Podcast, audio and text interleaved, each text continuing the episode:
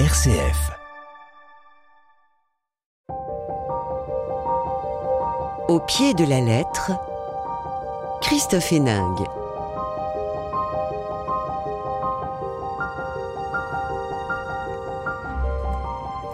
Au pied de lettres, on parle littérature sur RCF et mes invités aujourd'hui racontent la vie comme elle va, le destin de ces anonymes qu'on croise dans la rue ou dans un hall de gare, qui galèrent souvent, qui rêvent et s'évadent parfois. Un regard plein d'humanité et de colère, de justesse et de réalisme. Dans la salle des pas perdus, les voyageurs se croisent sans se connaître ni se reconnaître et pourtant, eh bien la gare c'est le lieu par excellence où se croisent les destins, où tout peut arriver, où la routine peut aussi être bousculée par trois fois rien, une rencontre, une image, qui vont s'inscrire dans la mémoire et faire partie du voyage intérieur. Bon observateur et mémorialiste de ce quotidien, Dominique Fabre signe Gare Saint-Lazare, un roman publié chez Fayard. Et puis ils vivent dans différentes villes de France, leur vie est dure, touchée par une pauvreté nouvelle qui les renvoie aux marges de la société. Ils font tout pour s'en sortir, mais qu'est-ce que cela veut dire aujourd'hui? Parti à leur rencontre, Frédéric Brunkel dresse des portraits kaléidoscopiques dans des récits romancés, Le bûcher des illusions, est publié chez Albin Michel. Allez, les éditions perdues, c'est le thème du jour et c'est maintenant sur RCF. Au pied de la lettre, Christophe Héningue. Bonjour Dominique Fabre. Bonjour. Heureux de vous avoir un au micro d'RCF. Vous avez publié de nombreux romans, le tout premier en 1995 avec pour titre Moi aussi, un jour, j'irai loin. Quand on pense que vous parlez de la gare aujourd'hui, voilà, on peut faire un parallèle entre ce projet d'aller loin et la gare Saint-Lazare au cœur de votre nouveau roman. L'écriture, c'est un peu cela, une gare, un espace où se croisent l'imaginaire et la réalité? Oui, euh, le lieu de la gare Saint-Lazare est un lieu euh, pour moi très très important, sans que je cherche trop à me l'expliquer. Et il était, euh, il est dans beaucoup des livres que j'ai écrits, et je me demandais comment en parler pour que ce soit de la fiction et non pas un traité sur euh, tous les changements euh, monstrueux que qu'a subi Saint-Lazare, voilà. Et donc c'est un lieu d'émerveillement et puis c'est aussi le le lieu où où se consignent, pour ainsi dire, beaucoup de mes souvenirs de, des rencontres et des et de, de choses que j'ai vues et qui m'ont marqué à jamais. Dans votre livre, il y a aussi l'enfance, la mer, le temps qui a passé. C'est un livre nostalgique alors, euh, euh, la nostalgie au sens de c'était mieux avant, non.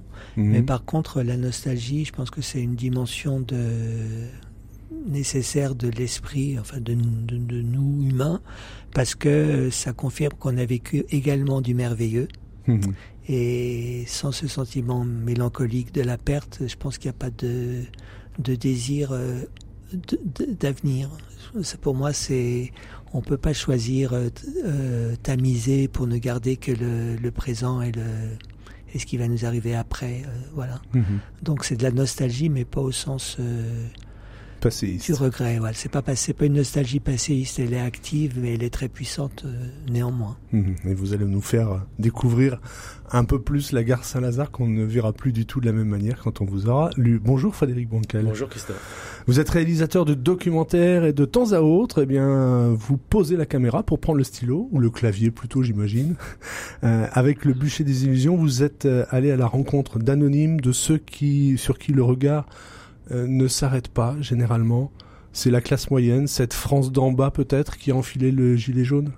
C'est la classe moyenne. Euh, pour, pour fixer un peu les choses, ça va des gens qui gagnent plus que le SMIC aux gens qui gagnent 5000 euros par mois. Donc qu'est-ce que c'est que c'est, Ça veut rien dire, quoi. Ça veut rien hmm. dire. Et donc quand on parle de la classe moyenne, on parle de millions de personnes qui sont entre euh, ces deux extrémités. Et ces deux vies complètement différentes, qu'on gagne 1600 euros par mois ou 5000 euros par mois, c'est deux vies complètement différentes. Mais pourtant, on continue à parler de la classe moyenne. Et moi, ce qui m'intéresse dans la classe moyenne, c'est les gens dont on parle pas, c'est les gens qui sont finalement pas vraiment définis par ce terme-là, la classe moyenne. Et j'y ai consacré beaucoup de, beaucoup de travail, beaucoup de, de, de, de j'ai tourné énormément avec ces gens-là. Je suis allé les voir parce que pour moi, ils racontent la société et c'est en les regardant, en, s'intéressant à eux, qu'on va comprendre comment la société évolue, comment la société souffre ou comment la société va, bien. Ça dépend des moments. Et, euh, donc, euh, j'ai tourné de nombreux documentaires avec ces gens-là. Et puis, vous savez, c'est quand on passe des mois, des semaines, euh, des années même avec certaines personnes, à les observer, à, les tourner, à partager leur vie, à discuter avec eux, ça s'efface jamais, ça reste, mmh. ça reste en soi. Et donc, ces personnages sont, sont restés en moi tout au long de ces, ces 15 dernières années. Et puis, euh, et puis on s'est on s'est forcément quitté mais euh, ils ont continué à vivre et à vivre et puis ils sont devenus autonomes et ils se sont devenus des personnages de fiction. Mmh que vous racontez, qu'on va retrouver euh, très euh, bientôt. On va d'abord s'intéresser au livre euh, de Dominique Fabre. On va juste écouter. Mesdames, Messieurs, dans quelques instants, votre train intercité arrivera en gare de Paris-Saint-Lazare, terminus du train. Avant de descendre, assurez-vous de ne rien oublier à votre place. Voilà, Gare Saint-Lazare, on a pris le train, on débarque euh, à Gare Saint-Lazare. Euh, euh, Dominique Fabre, c'est un peu le centre du monde, en tout cas pour vous, et, c'est là où, défile peut-être toute une, une humanité diverse et parfois étonnante. En fait, Saint-Lazare, c'est la gare des banlieusards de la banlieue ouest. Hmm. J'étais un banlieusard et donc prendre le train, c'est quelque chose qui qui existe dans toutes les vies des gens de toute cette région, des millions de gens qui, passent dans la gare.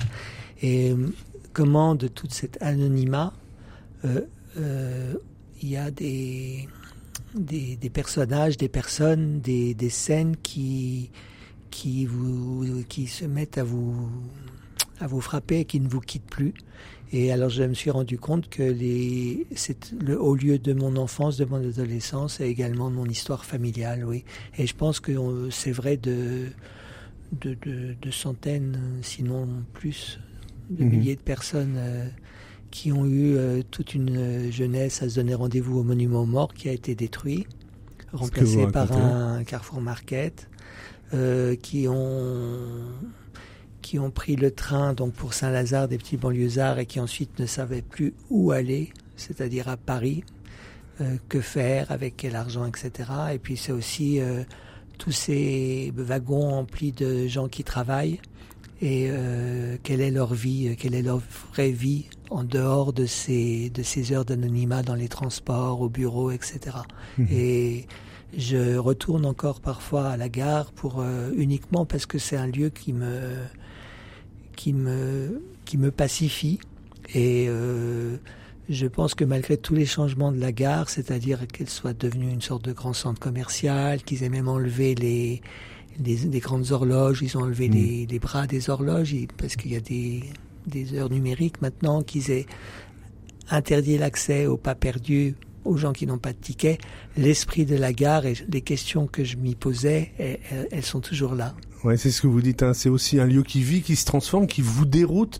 La pharmacie, vous la recherchez à un moment. Ça commence, le livre commence comme ça, un petit peu.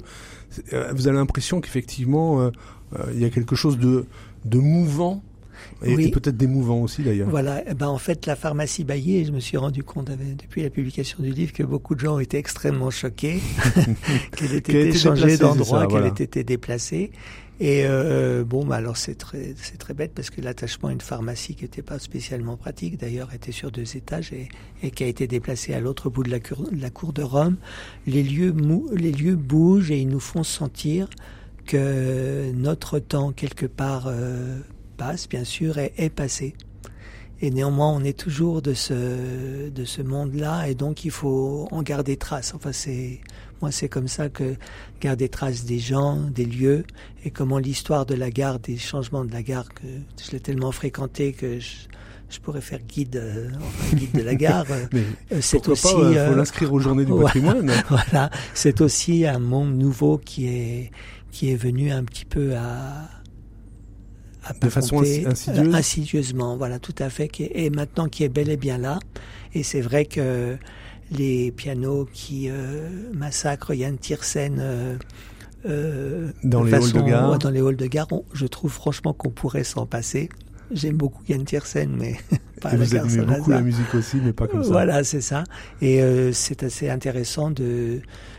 Mais néanmoins, ce que je constate, c'est que les histoires qui s'y passent, les rencontres, euh, les moments où on voit des gens qui, qui s'arrêtent au milieu du mouvement général et qui se disent pourquoi j'y vais ou est-ce que j'y retourne ou bien qui prennent élan pour euh, continuer à fonctionner. ça, c'est quelque chose qui est resté. Qui vous touche. Voilà, qui Vous écrivez d'ailleurs, hein, personne n'existe vraiment sinon en passant. Oui, c'est ça. C'est-à-dire en passant dans votre regard. Voilà, c'est la silhouette. En fait, on est, on est réduit à l'état de silhouette et malgré tout, euh, on n'est pas qu'une silhouette, on est une personne avec euh, une vie, euh, une journée, des rencontres, des voilà. Et c'est comment dans tout cet anonymat de la gare, certaines scènes, certaines personnes sortent du lot commun, pour ainsi dire, et deviennent des personnages et me touchent, m'ont touché énormément. Et, vous questionne aussi, parce que là aussi je reprends ce que vous écrivez, les gens s'embrassent comme si c'était la dernière fois ou la première. Finalement, on ne sait pas dans ce baiser ce qui peut, ce qui peut On ne peut pas savoir, on peut juste imaginer. Alors selon qu'on est plus ou moins fleur bleue, on imagine des choses dans plus un ou sens moins, ou dans un voilà, autre, plus, ou moins, plus ou moins nunuches, ou alors on peut choisir l'option contraire et se, se, raconter des séparations catastrophiques et voilà. Et ça c'est une activité des petits ados. Euh, enfin, j'imagine qu'on fait encore ça euh, aujourd'hui. Mhm. Et avec toujours ce mystère justement qui plane encore, des gens qui passent, voilà. qu'on ne reverra pas. Voilà, c'est ça. Et puis euh, ceux dont on imagine la vie, parce qu'à cause des horaires des trains et nos activités, on les fréquente d'une façon totalement curieuse, c'est-à-dire on les fréquente, on les voit euh, une minute le matin et une minute le soir, et on se dit, mais dans le fond, euh, de ce parfait, de cette parfaite étrangère, de ce parfait étranger, qu'est-ce qui me relie à elle, à lui, quoi? Mmh. Vous écrivez aussi, hein, Dominique Favre, j'avais un peu peur de devenir un fantôme. Il y a des fantômes dans cette gare, notamment peut-être celui de votre mère. Oui, bah en fait, euh, le livre, je me suis rendu compte en l'écrivant que je, je, courais après une image. J'ai eu une enfance compliquée, on va dire, mais ça c'est pas très exceptionnel. Mais un jour, je vois ma mère, je dois avoir 18 ans, je vois ma mère sortir du, du train. Elle est très bien habillée, elle est je la vois prendre la rue qui va, la, la, la, sortie côté rue de Rome, et je la vois au, aller dans un café. Elle qui n'allait évidemment jamais au café, ça, ça lui plaisait pas du tout. Très bien habillée, je la vois avec un homme, et je la vois épanouie. Elle se parle, elle rit, et euh, c'est une image euh, d'elle que je que je veux garder, que je veux consigner, parce qu'elle était rarement comme ça. Je l'avais jamais vue comme ça. Et ensuite, c'est également ce type-là n'était pour moi qu'une silhouette, mais en même temps, je savais que c'était l'homme qu'elle a aimé. Mmh. Voilà, et néanmoins, il est resté à l'état de silhouette pour moi. Alors, cet homme qu'elle a aimé, je ne sais pas si c'est celui dont vous parlez quand vous parlez de l'amant, qui est encore Alors, autre chose. Hein. L'amant, c'était un, l'amant, c'était un. Parce que vous revenez du coup à travers ce livre voilà. sur votre enfance. Voilà, et l'amant, c'est un monsieur, donc. Euh, la mère est divorcée seule avec deux enfants. Elle, a, elle, est très jeune quand elle a les deux enfants. Elle tombe sur un type euh, cadre.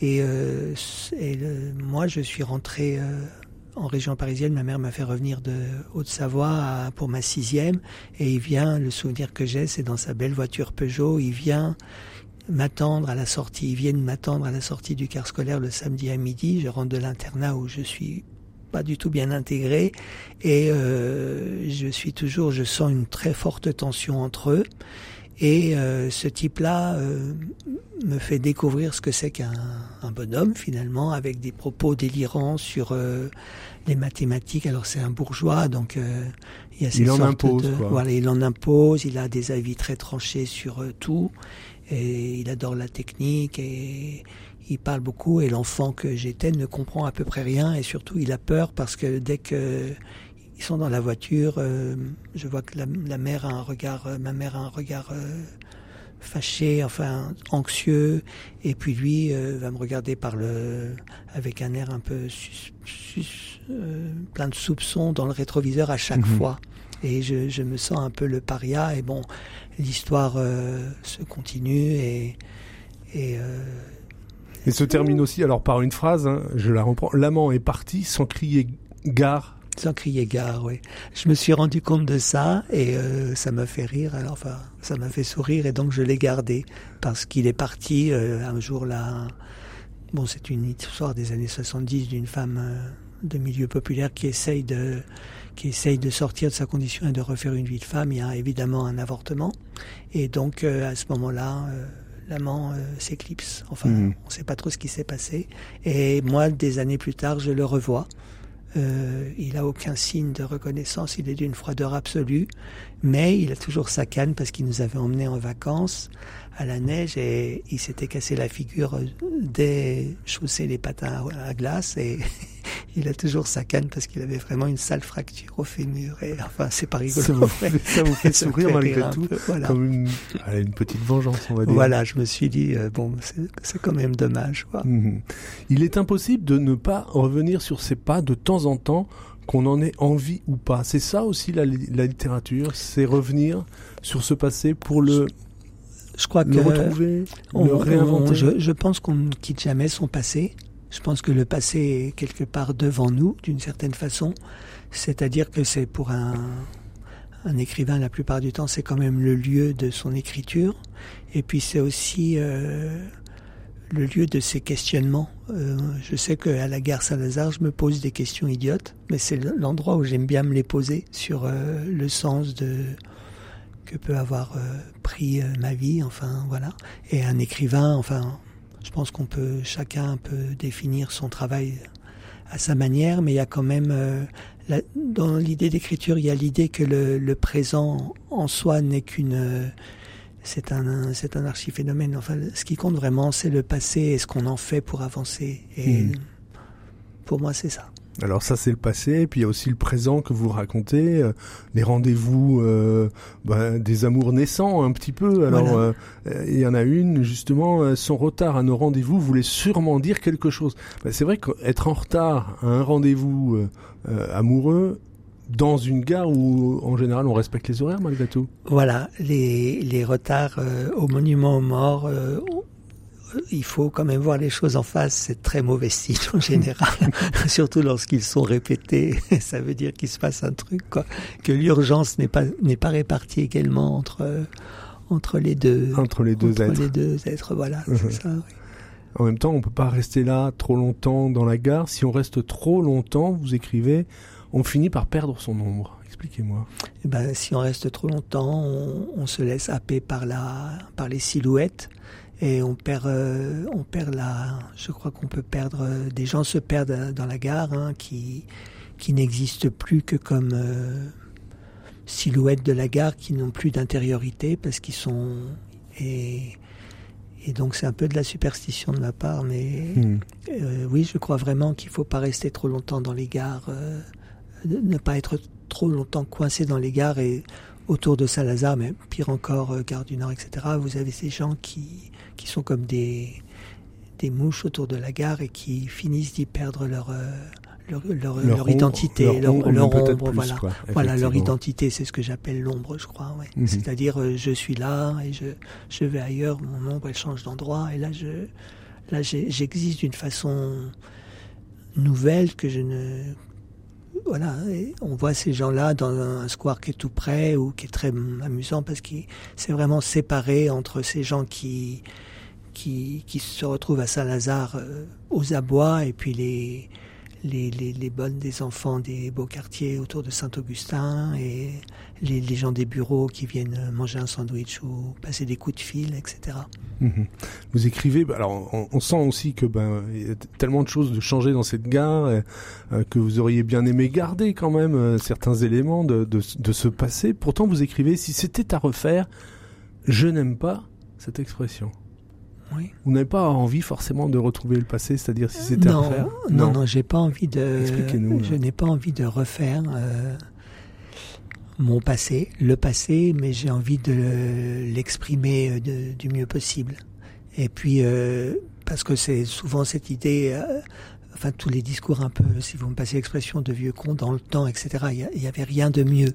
C'est juste que c'était un monde qui, qui n'est plus vraiment le mien euh, bien que je sois toujours en vie. Enfin, je veux dire, il n'y a pas de souci mhm. là-dessus, mais c'est plus un monde qui était vraiment le mien. C'est plus le monde de mon imaginaire, c'est plus le monde de ma des rencontres que j'y ai faites. C'est plus le monde où euh, la personne qui est finalement régnait euh, comme une ombre sur tout cet univers, c'était ma vie, ma mère. Finalement, mhm. voilà, c'est un autre monde. Mais il y a d'autres histoires, et je pense que ces histoires sont les mêmes, malgré malgré tous les changements. je veux dire euh, au niveau de l'architecture, de la façon dont nos vies de voyageurs sont complètement conditionnées par euh, les achats, la consommation et aussi la surveillance, la surveillance euh, policière, enfin par les machines, etc., par les portiques, etc. Ce qui est très très nouveau et ce qui est quelque part un petit peu effrayant. Pour Ce moi. qui déshumanise peut-être la gare? Complètement, complètement, oui. Mais euh, le- ce que je trouve magnifique, c'est que l'humanité, c'est quelque chose qui ne cesse de se recomposer Hmm. partout où elle peut, Elle malgré va tout. s'adapter. Voilà, elle s'adapte malgré tout, et, et donc je pense que pour des, des jeunes ados d'aujourd'hui, euh, il n'y a aucun problème à, à, à vivre leur vie euh, dans un environnement qui est radicalement investir- différent Investir le lieu. euh, investir le lieu avec leur vie et leur, euh, leurs espoirs, leur, leur drôlerie, leur envie de s'amuser, de passer euh, de bons moments euh, dans un endroit qui, qui voilà, qui n'est plus celui que j'ai connu euh, adolescent aussi. mhm. C'est pas passéiste du tout, mais c'est, je trouvais ça intéressant de raconter euh, finalement, c'est une autobiographie qui est à travers un lieu aussi. Voilà, Mhm. parce qu'il s'est passé des choses importantes dans ce lieu et pa- et parce que la gare, est, elle a tellement changé. Frédéric vous écoutez avec beaucoup d'attention depuis tout à l'heure. Vous avez lu euh, Gare Saint-Lazare. Oui, j'ai lu Gare Saint-Lazare et j'ai beaucoup aimé ce, ce livre, votre livre, parce que on y trouve euh, une capacité d'observation euh, formidable. On voit les gens, on, et puis on est vraiment plongé dans, dans- on est au début du, du livre plongé dans, dans cette dans cette gare, dans cet univers, à, à regarder les gens et puis à porter de l'attention à, à chacun et se dire que euh, y a une espèce de voilà, la, vie est là, elle est devant nous, il faut savoir la regarder. Et vous l'avez euh, parfaitement regardé. Puis ensuite, il y a la partie autobiographique euh, du livre qui nous entraîne, qui nous ancre toujours. On est toujours ancré dans la gare, mais qui nous emmène effectivement dans, euh, dans un autre univers, beaucoup dans les années euh, 70. Et on retrouve plein de choses qu'on a pu vivre. Et, j'ai trouvé que c'était un livre vraiment sensible et vraiment. Enfin, j'ai vraiment pris du plaisir à le lire. Mhm. Dans, je, je reprends une dernière citation. euh, Dans les trains de banlieue transitent une immense quantité d'anonymat où tu prenais place. Et là, en fait, ce sont des pages dédiées euh, à votre mère, euh, Dominique Fabre. Oui, j'essaye de l'imaginer dans le train. Voilà. je, je la reverrai plus dans le train. ben voilà, ça sera peut-être l'idée d'un prochain roman. On quittera la gare et on, on pourra Voilà. transiter. Vous voulez bien lire un, un passage de, de votre livre que j'ai sélectionné? C'est voilà le dernier train qu'il ne faut pas louper. Aujourd'hui, je rêve que je cours à nouveau pour attraper le dernier train de la gare Saint-Lazare. Je voudrais courir sur le quai à m'en faire exploser les poumons, voir tout autour de moi comme elle est blafarde, cette lumière des derniers trains gris qui roulaient. Et puis, encore une fois, juste nos reflets dans la vitre, quand on est tourné vers la Seine du côté de la Défense, se dire qu'on aura bientôt fini de prendre ce train-là, car on aura trouvé un logement à Paris ou ailleurs, parce que Manuela sera partie vivre en Espagne, et s'en sera terminé pour toujours, l'heure de la sonnerie sur le quai qui parfois se met en marche quand il fait tout à fait nuit dans nos vies et que nous n'avons plus nulle part de nouveau où aller. Alors le dernier train, si ça se trouve, on se dit qu'on l'a peut-être déjà pris sans se douter.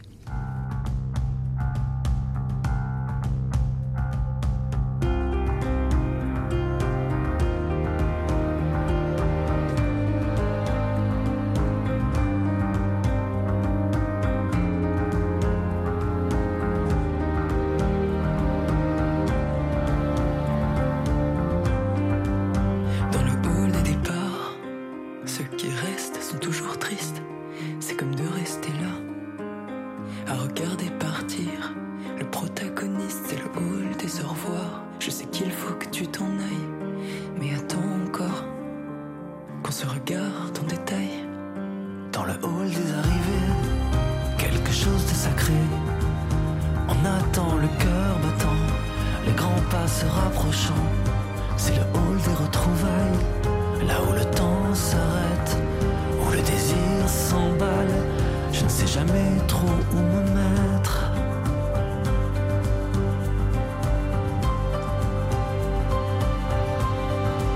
Bientôt on se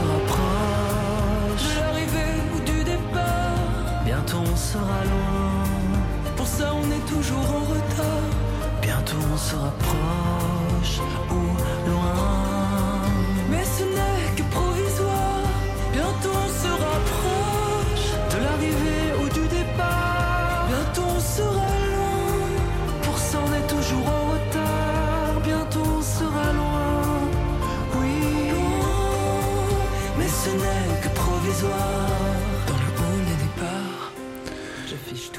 des départs, c'est Calogero qui chante avec Marie Poulain au pied de la lettre euh, aujourd'hui sur RCF avec Dominique Fabre pour La gare Salazar, publié chez Fayard, et puis Frédéric Brinkel pour Le bûcher des illusions aux éditions Albin Michel. Au pied de la lettre, RCF.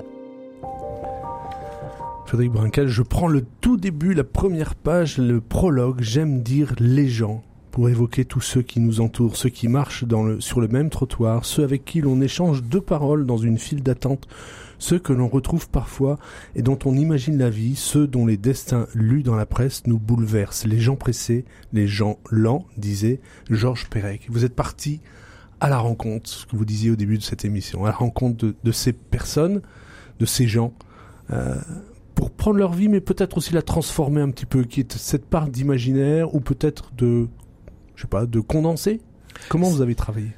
C'est oui, j'ai pris j'ai pris des histoires de, gens parce que euh, tous ceux qui nous entourent, euh, bah, pour moi, ce sont euh, chaque personne est, un mystère dont j'ai envie un petit peu d'éclaircir le. J'ai envie d'en savoir plus. J'ai envie de savoir qui il est. J'ai envie de connaître son opinion. J'ai envie de savoir comment il vit. J'ai envie de de savoir comment il se débrouille dans sa vie, comment il trace son, son petit chemin de vie et comment il arrive à, à s'en sortir dans un monde qui change et dans un monde qui va très très vite. Et nos vies, finalement, j'ai l'impression qu'il y a de plus en plus un décalage entre nos vies et notre capacité à faire bouger les choses et à faire et à, nous adapter à quelque chose. Et puis le monde qui va très très vite, quoi. Et c'est sur ce décalage-là que euh, j'ai positionné tous les personnages du, du bûcher des, des illusions. Et puis ils sont à la fois réel parce que euh, il y a une partie qui est puisée dans le réel euh, des, rencontres que j'ai pu faire grâce à mes documentaires. Et puis il y a aussi une, partie qui est complètement imaginaire enfin tout ce qui va leur arriver est imaginaire mais, c'est foncièrement réel. C'est aller chercher la fiction pour donner finalement plus de poids au réel plus de poids à la vie de, ces gens. Et aussi pour leur accorder le droit euh, romanesque pour leur accorder le, le droit de disrupter, le droit de dire non parfois, ou de changer leur vie. Parce comme je le disais, c'est compliqué de, s'adapter, d'adapter nos vies et de changer euh, nos vies avec un, monde qui est bouleversé. Et, donc, euh, et, et, c'est pas toujours facile. Et, là, avec la fiction, bah, je leur ai donné ce droit, le droit au romanesque, et puis surtout le droit d'exister, le droit d'être là, d'être parmi nous, et puis de, qu'on les voit. Quoi. Hmm, avec euh, ce que vous dites, hein, ce monde qui va très vite, qui change un peu, euh, ben, comme, dans le livre de, Dominique Fabre. Euh, par exemple, il y a le, bistrot qui a installé la télé, qui fait tourner BFM et qui se rencontre au bout de huit jours. Eh ben, tous ceux qui étaient là et qui se parlaient sont tous rivés à l'écran. Ouais, c'est Sylvie qui vend des, des, journaux euh, dans un arrondissement de Paris. Elle a une petite boutique et puis tous les matins elle commence tôt. Elle fait partie de ces, ces gens qui commencent tôt et qui va boire un petit café. la voirie, hein, vous expliquez. Ouais. Et puis elle retrouve, euh, les, les, les, elle va au bistrot et elle retrouve bah, les, les gens qui travaillent tôt, les gens de la voirie, les plombiers, les, artisans. Et puis euh, elle discute avec le, le, patron du bistrot et le patron du bistrot lui dit, elle lui demande mais éteins ta télé s'il te plaît quoi. J'aimerais retrouver le temps d'avant, le temps où on se parlait tous, où on échangeait. il dit bah oui, moi je suis devenu plus qu'un qu'un serveur de, café et j'appuie sur la télécommande pour mettre plus fort ou moins fort, mais j'ai plus de j'ai plus d'existence, je ne vis plus avec vous. Et donc elle regrette foncièrement ça. Mais mais mais le, le, le patron du bistrot lui dit mais mais te trompe pas, les choses changent. Et si effectivement ces, ces, travailleurs sont rivés par la télévision, qui les desserrent, qui, qui, qui, leur enlève leur, leur, leur, leur lien social euh, le matin, le soir, j'ai une autre clientèle, ce sont des jeunes. Et ces jeunes-là, mhm. eux, vont parler, vont vivre ensemble et vont inventer quelque chose, le monde de demain, qui sera aussi un monde humain. Quoi. Et donc, euh, à la fois, il y a une désespérance d'un monde qui, euh, qui disparaît, qui est le monde de Sylvie, qui elle vend des, journaux papier. Et puis on sait que les journaux papier, ben ça, ça, ça, ça sont menacés, sont très très menacés, sont, enfin disparaissent petit à petit. Et, et à la fois, on voit dans, dans, dans cette nouvelle, euh, assez Potemkin, que que euh, il y a aussi quelque chose d'autre qui se reconstruit et quelque cette, cette, autre qui se reconstruit, c'est par euh, la jeunesse et c'est plein d'espoir aussi. Et là, on n'est pas surpris hein, de trouver euh, dans, dans ces portraits euh, les gilets jaunes et qui disent bien ce que vous dites un petit peu quoi qu'il y a des choses qui sont perdues mais d'autres qui vont se mettre devant il ne faut rien lâcher le peuple est puissant mais il est anonyme ce peuple il est il est anonyme et il est Sauf quand en ce moment, il est très euh, démuni. va sur les ronds-points. Ouais, et donc il est allé sur les ronds-points en pensant qu'effectivement on pouvait changer les choses. Et puis sur les ronds-points, euh, moi j'y suis allé aussi, je suis allé voir les gens, je suis allé discuter avec eux, et euh, il y avait euh, il y avait une humanité qui était forte. Il y avait euh, les gens qui se retrouvaient, euh, qui qui s'aidaient. Il y avait une entraide, il y avait euh, des cafés solidaires, il y avait des épiceries solidaires qui sont montées. Et puis il y avait la violence aussi.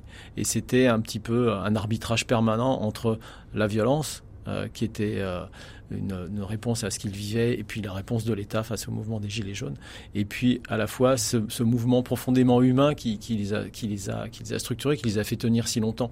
Et c'était, il y avait une part de euh, d'utopie et, et, d'illusion dans, dans le mouvement des Gilets jaunes, et, euh, qui, s'est, qui, est parti en fumée. Mhm. Même si vous dites, hein, il y a une, des participantes qui dit je ne serai plus jamais seul. Il y a quelque chose qui s'est renoué malgré tout d'un contact humain. Oui, je pense que les, gens ont compris que, vous savez, les gens pour adhérer euh, à l'idéal républicain, il faut, il faut trois choses. Il faut, euh, il faut euh, s'élever un petit peu, faire un petit peu mieux dans sa vie tous les jours, et puis, euh, et puis, euh, oui, arriver, arriver à monter un peu dans l'échelle sociale. Il faut penser que les enf ses enfants feront mieux que vous, et puis il faut une retraite un peu, être sûr qu'on aura une retraite décente, qu'on a bien cotisé et qu'on s'en sortira quand qu'on pourra plus travailler. Et puis ces, ces trois paradigmes-là, ces trois, ces, ces, sont, sont, sont mis à mal, et ils se sont retrouvés plein à partager ce, ce, point de vue. Et puis, euh, à un moment, à l'individualisme euh, forcené de chacun, bah, ce mouvement des, Gilets jaunes a apporté une contradiction qui est euh, qu'on est ensemble, qu'on est nombreux, qu'on s'entraide, qu'on se regarde, qu'on essaye de vivre ensemble, eh bien on, devient, on, peut, on peut devenir puissant et on peut améliorer la vie. Mmh. Ils y ont cru. Alors il y a plusieurs portraits comme ça, on va pas tout dévoiler non plus. Il y a celui de Swazik quand même, la femme de marin, qui est intéressante parce que à la fois, bah voilà, elle est engagée avec son mari euh, qui est donc marin, mais elle ne veut pas savoir le risque qu'il qu prend. Et ils ont aussi une vie qui est compliquée du coup. Ils ont, ouais, Swazik, Swazik femme de marin. Orlando, c'est son mari. Il navigue, il navigue à la grande pêche. Il part plusieurs, plusieurs mois par an. Et euh, et elle se rend compte à un moment à la faveur d'une naissance qui n'était pas qui était pas prévue du tout que euh, elle vit une demi-vie. Que finalement mmh. que quand son mari est là quand Orlando est pas là elle ne vit pas quoi. Elle vit dans l'illusion dans l'attente euh, dans l'attente et puis dans dans dans dans, dans l'illusion d'une vie d'une vie qui, se passe bien et qu'elle a envie de lui raconter, de lui transmettre et tout, mais, mais qui n'est pas la réalité du tout. Quoi.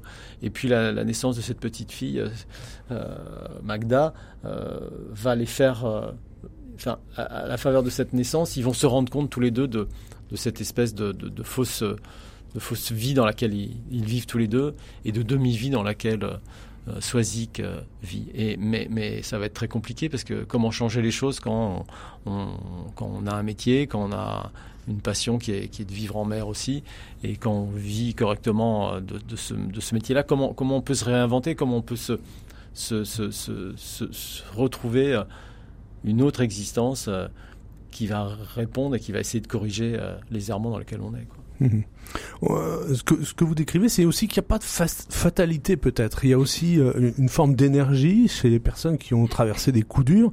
Là, je pense à Marc, par exemple, euh, qui a tenu un resto, euh, les affaires tournaient bien, c'est lui qui était le, le, gérant, quasi le patron, puisque le propriétaire le laissait faire. Et puis du jour au lendemain, il s'est retrouvé euh, à, sans, sans boulot et s'est retrouvé du coup à, devenir simplement euh, serveur à des heures impossibles. Et, euh, et, il va se battre comme un forcené pour essayer de, retrouver son statut perdu, le statut euh, qui, qui, les a, qui les à un moment à sa femme et lui et ses enfants donné l'illusion d'appartenir à la bourgeoisie. Quoi. Pendant un moment, il a cru qu'il allait appartenir à la bourgeoisie, et puis tout s'est effondré. Et, euh, dans, ce, récit euh, qui s'appelle Nous étions libres, euh, on, se, rend compte que, finalement, il, a eu cette parenthèse de bonheur qui a duré euh, deux, trois ans, et puis tout s'est effondré. Est-ce qu'il est capable? Est-ce qu'il va être capable? Est-ce qu'on est capable de réinventer une vie pour retrouver cette, cette part pour se pour qu'on s'est cassé la gueule, pour remonter dans la société, retrouver son statut. Et c'est pas du tout évident. Et, avec une sorte de, de, de, hargne, mais aussi de, de colère. Hein. Vous écrivez nous le peuple, on se prend tout dans la gueule, les guerres, les crises, l'insécurité, le déclassement, c'est pour nous. Tu pensais avoir réussi ta vie, mais tu as pris le mur, le gros mur bien lourd, fait de parpaings épais. Ce mur, c'est la société d'aujourd'hui. Tu t'es fracassé dessus, il n'a même pas vibré.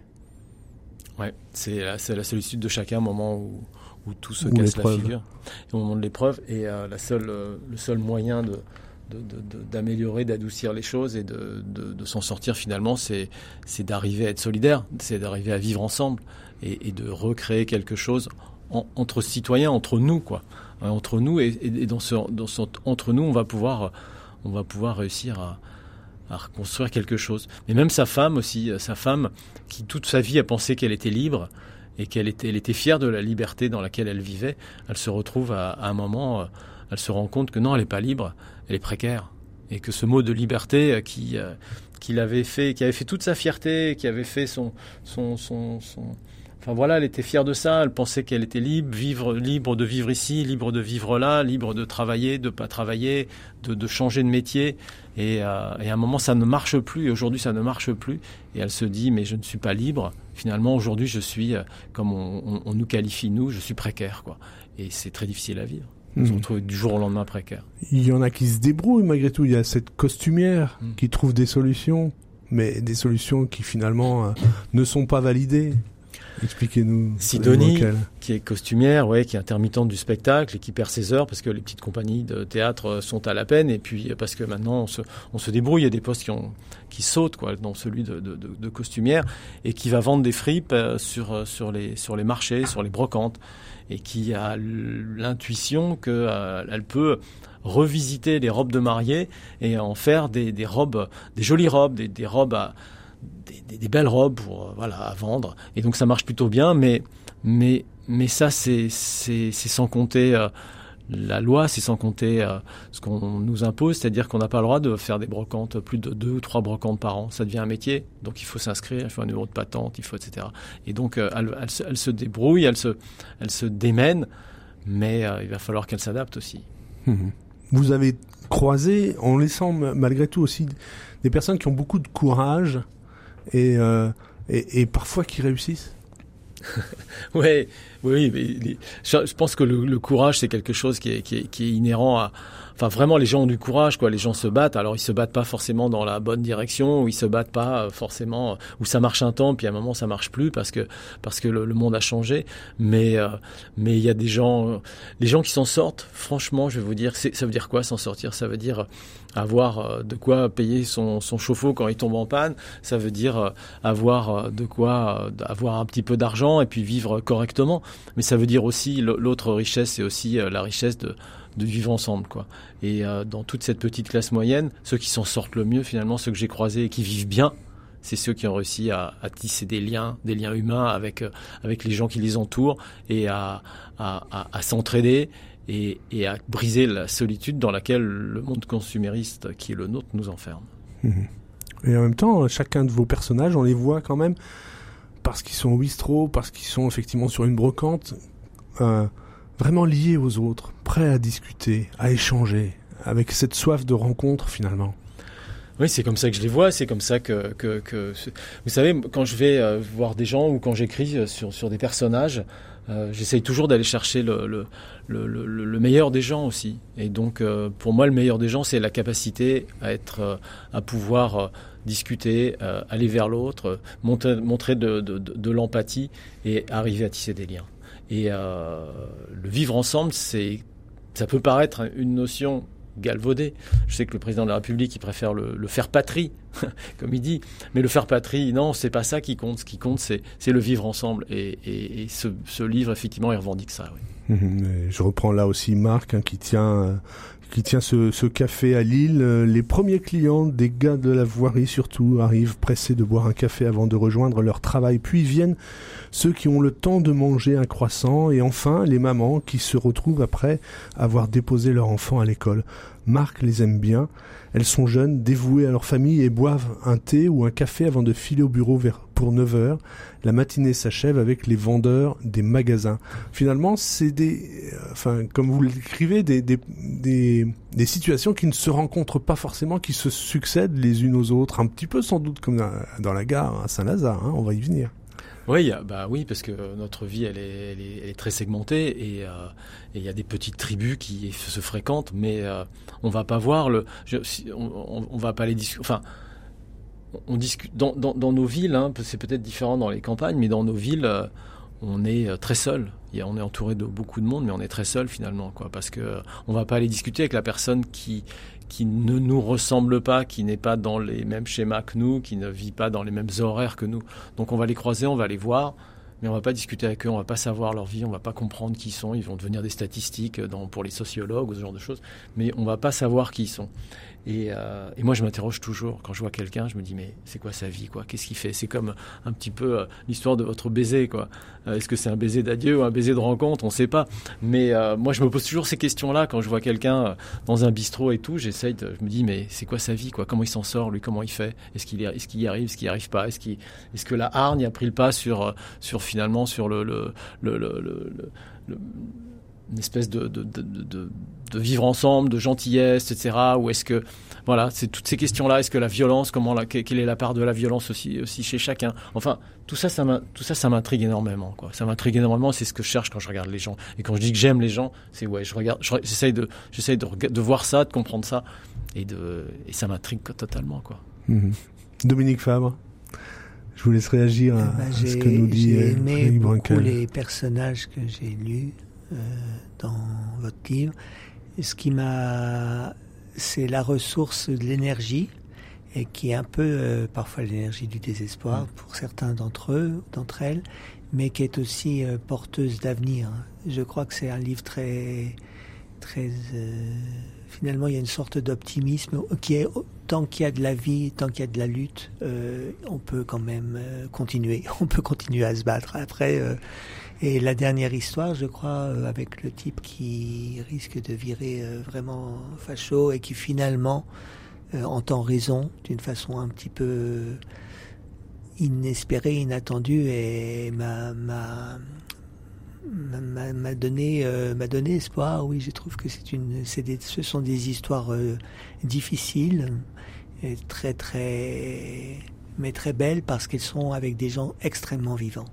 C'est mm. alors peut-être, c'est vrai que vous parliez des gilets jaunes tout à l'heure, peut-être que ça a fait, voilà, c'était une sorte de d'utopie et puis mêlée à de la violence, voilà, et qui s'est volatilisé. Mais peut-être qu'il reste de, en tout cas des personnages que vous avez visités dans le livre et dans l'imaginaire aussi, euh, une formidable énergie de continuer à lutter. Et je pense que c'est c'est le début, c'est le premier pas de tout, de, tout ce qui mhm. peut être amélioré, c'est de pas être euh, de prendre conscience, ils prennent conscience de leur situation et puis ils se disent ah non ça va pas. Il y a j'ai oublié le prénom de celle qui va qui en est à qui est dans les, la boîte de robe de mariée là mhm. et qui va lâcher tout à un moment donné elle va lâcher tout mais on se dit mais qu'est-ce qu'elle fait? Est-ce qu'elle est folle? Est-ce qu'elle va vers le vers le vers l'abîme ou est-ce qu'elle va on espère qu'elle. Enfin, j'ai espéré que tous ces gens rebondissent.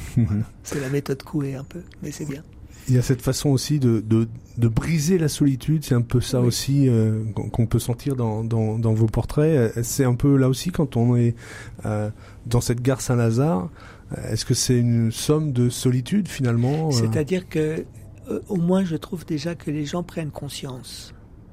Parce que les gens sont dans un état d'ahurissement créé un, on est formaté à cet ahurissement et je crois que le premier pas, à mon sens, vers une sorte de libération, si tant est qu'elle est possible, c'est la, prise de conscience. Et, la gare, c'est fait pour ne pas prendre conscience. C'est fait pour aller prendre son train d'une façon très, très, très formatée. Très euh, mécanique. voilà, très mécanique, très formatée, avec une autorisation de dépenser des sous avant ou après. Mais voilà, c'est ce, que je répondis, c'est ce que vous avez dit sur la solitude, finalement, c'est hmm. c'est ça le vrai drame. C'est pas tellement. Euh, bon, il y a évidemment le chauffe-eau, etc., il y a l'argent, mais le vrai drame, il est là. La vraie. parce que c'est se retrouver seul. C'est le, le, le profond handicap. C'est le plus, c'est le, le handicap euh, qui, pour moi, principal, oui.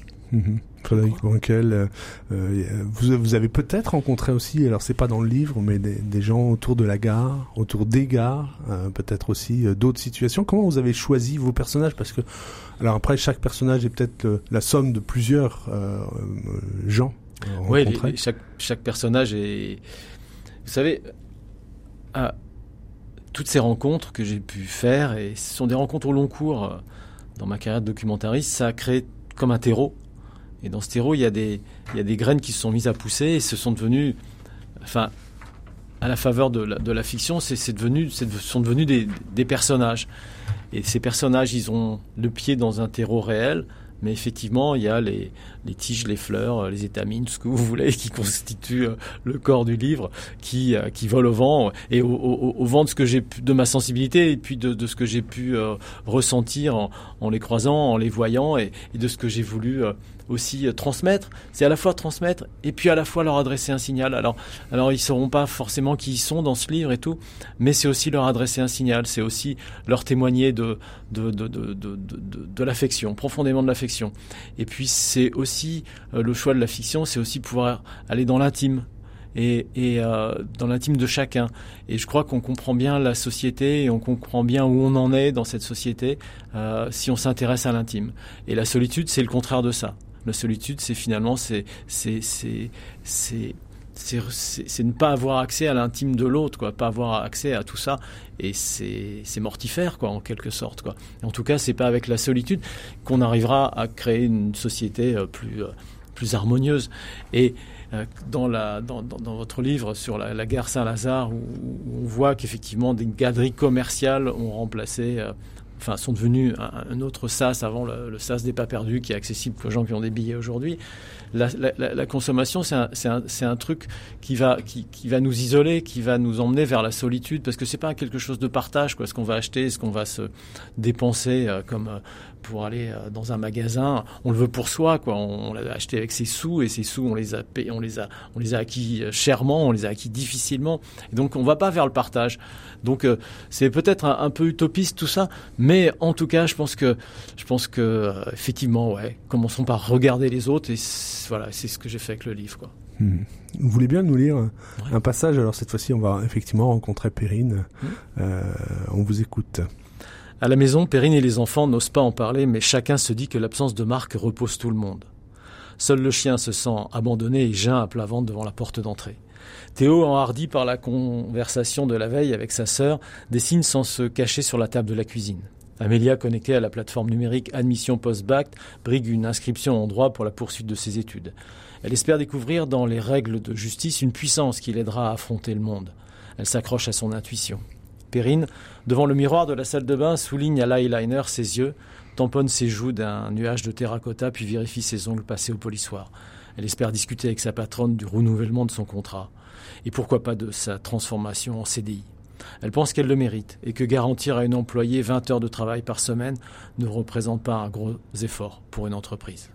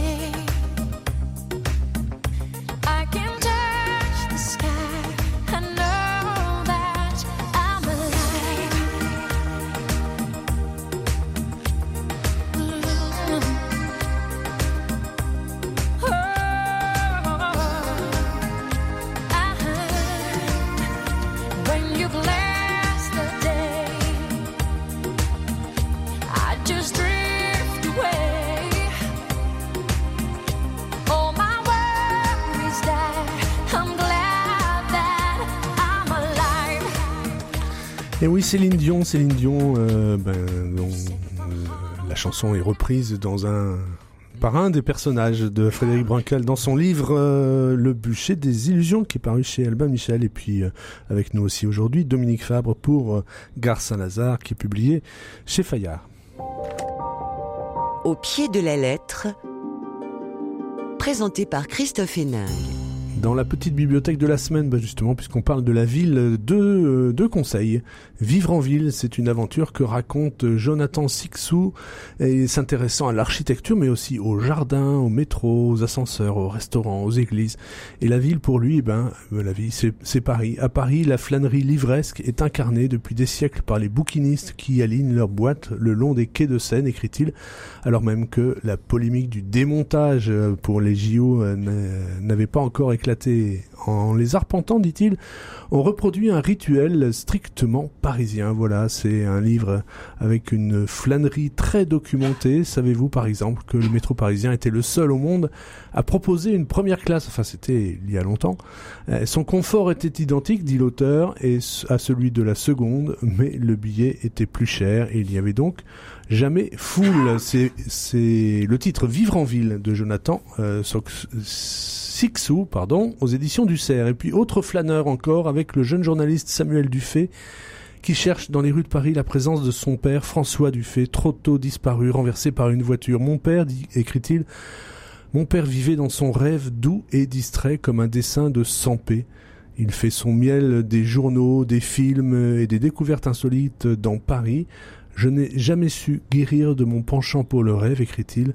De nos jours, à l'heure des pandémies, des catastrophes naturelles et de l'intelligence artificielle, cette activité en deviendrait presque héroïque. C'est un donc le titre Plaidoyer pour le rêve de Samuel Dufay publié chez Grasset. Oui, il faut garder une part de rêve, Dominique Fabre. Tout à fait, il faut il faut être actif d'une manière paradoxale et ça part du côté du rêve de du, du, du, refus de l'isolement, c'est-à-dire d'aller vers les autres, etc. C'est une démarche euh, qui n'est pas active au sens de de se lever à 6 heures du matin et d'être le premier partout, mais c'est pour moi c'est c'est le rêve, c'est c'est quelque chose de, de, moteur, oui bien sûr. De, mhm. Pour habiter quelque part, il faut rêver cet endroit, oui. Mmh. Frédéric Banquel.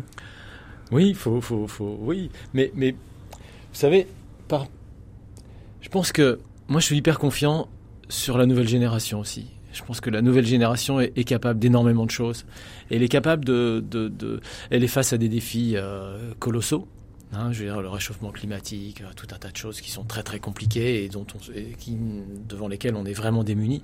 Mais elles sont capables de, de, réinventer d'autres choses, d'avoir un autre rapport au travail, un autre rapport à la relation euh, amoureuse, un autre rapport à, la relation amicale. Et, et, et, je, et je, crois que euh, qu'on sauvera l'humanité et tout grâce à eux. Quoi. Mhm. Euh, vous, vous, êtes aussi documentariste. Mhm. Comment vous avez choisi Alors là, vous prenez la plume euh, avec ce livre. Euh, c'est deux choses différentes ou c'est en fait vous travaillez sur la même matière que vous exprimez de façon différente Ce sont deux choses différentes. la littérature, c'est vraiment puiser au, fond de soi des, des, des sentiments, des choses qui nous attiment, qui, qui, qui m'animent et qui sont et qui sont fondamentales et qui ont besoin de s'exprimer le, documentaire, c'est transmettre des, passions pour certaines personnes, pour certains moments de l'histoire, pour certaines. Mais, la littérature, c'est quelque chose qui, a beaucoup plus, euh, trait à qui on est et, et qui, euh, et qui apporte, à moi en tout cas, qui m'apporte beaucoup de bonheur et qui apporte, je dirais, c'est peut-être moche pour les gens qui sont les producteurs et les chaînes de télévision, mais, mais l'écriture, la, littérature apporte euh, énormément de, bonheur, de joie et de liberté surtout. Mhm. Dominique Fab, cette liberté de, l'écrivain, euh, vous, vous la pratiquez depuis longtemps. Vous avez écrit euh, de nombreux, de nombreux romans. Oui, ce que, ce que nous dit Frédéric Bancal résonne pour vous? Ben oui, au bout d'un moment, on, on, fait ça et les gens vous disent alors qu'est-ce que tu as fait là? Donc on se rend compte qu'on a passé une grande partie de sa vie à faire ça. Et après tout, euh, c'est pas mal, sinon on n'aurait on n'aurait pas persisté. Donc je crois que Il y a, il y a un plaisir d'écrire. Il y a un plaisir d'écrire et puis surtout, moi, je pense qu'on parle beaucoup d'écriture et pas beaucoup de lecture finalement. Et souvent, je me, moi, souvent, je me dis, si j'avais pas écrit, j'aurais été peut-être lecteur quand même. Et je me dis, ce livre-là, peut-être je vais le lire et ça va être vraiment fantastique. Et c'est quelque chose qui vraiment peut nous accompagner euh, toute notre vie. Euh, la, découverte et puis c'est vrai une certaine liberté et puis euh, cette dans mon cas en tout cas je ressens cette possibilité de revenir sur soi et alors que on est dans des mondes où on veut nous, nous exploser entre des fonctions euh, travailler, produire, acheter, travailler, produire, acheter, euh, etc. Et je pense que ça, c'est une façon euh, très douce et très très très agréable de résister aussi. Hmm. Comment vous faites vous, vous, flânez pendant un moment et puis le livre se, se, dessine petit à petit ou alors vous avez vous vous mettez régulièrement à la table de travail Ah non non je, je, je, flâne plus que je ne travaille. en général je flâne plus que je ne travaille. Je, déjà je marche beaucoup papier tout le temps par pour pouvoir dormir le soir. En fait, je fais toujours ça. Et donc, euh, parfois, je, je, me dis, oui, en fait, tu marches, t'as rien foutu. Mais non, en fait, tu, tu, tu travailles. En fait, tu, tu emmagasines peut-être Les choses avancent, l'air de mais, euh, c'est pas des... C'est vraiment C'est pas un projet euh, conscient. C'est plus quelque chose de l'ordre du jour le jour, quoi. Mhm, qui peut mûrir euh, voilà, petit à ça, en marchant. Voilà, c'est ça. Mhm.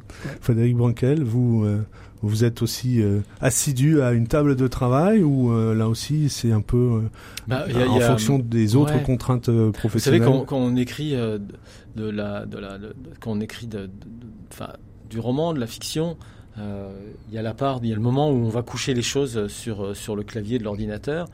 Et puis il y a un moment où on a besoin de, de son imagination, on a besoin de, de, de, de penser, d'aller le plus loin possible dans son, dans, dans, son, dans, son, dans son intimité, dans son, dans son cerveau. Et à ce moment-là, ça peut effectivement passer par la marche, ça peut passer par la promenade, ça peut passer par autre chose. Et, et, ce, on se dit, tiens, j'ai rien foutu de la journée. Mais c'est pas vrai. C'est pas vrai, c'est pas vrai, parce que le lendemain matin, quand on va se mettre devant son ordinateur à écrire, et eh ben là, les choses seront claires. Et donc, du coup, on va se faire une matinée de travail formidable, quoi. Mais, mais écrire, c'est rassembler, c'est-à-dire c'est se rassembler soi-même se rassembler soi-même autour d'une idée, rassembler ses pensées, essayer d'en faire quelque chose de cohérent et essayer de rassembler des gens aussi autour de ça. Quoi. Donc c'est, pour moi, c'est, les deux mots de rassembler euh, l'écriture. Mhm. Et puis je crois que la lecture c'est pareil. Euh, on peut, chers, chers auditeurs, n'hésitez pas à lire, même si vous dites à la fin, tiens, c'est du temps perdu. Ben non, pas du tout. Là aussi, le livre continue à vivre euh, dans l'esprit de chacun. Merci euh, à tous les deux. Je rappelle le titre de vos ouvrages. Hein. Donc, Gare Saint-Lazare de Dominique Fabre, c'est publié chez Fayard et puis Le bûcher des illusions, Frédéric Brunkel chez Albin Michel. Merci à Pierre-Henri Paget à la réalisation de l'émission. Au pied des lettres, c'est fini pour aujourd'hui. Mais on se retrouve la semaine prochaine et d'ici là, n'oubliez pas de lire, euh, ben, peut-être dans le train, pourquoi pas, hein, mais aussi chez vous.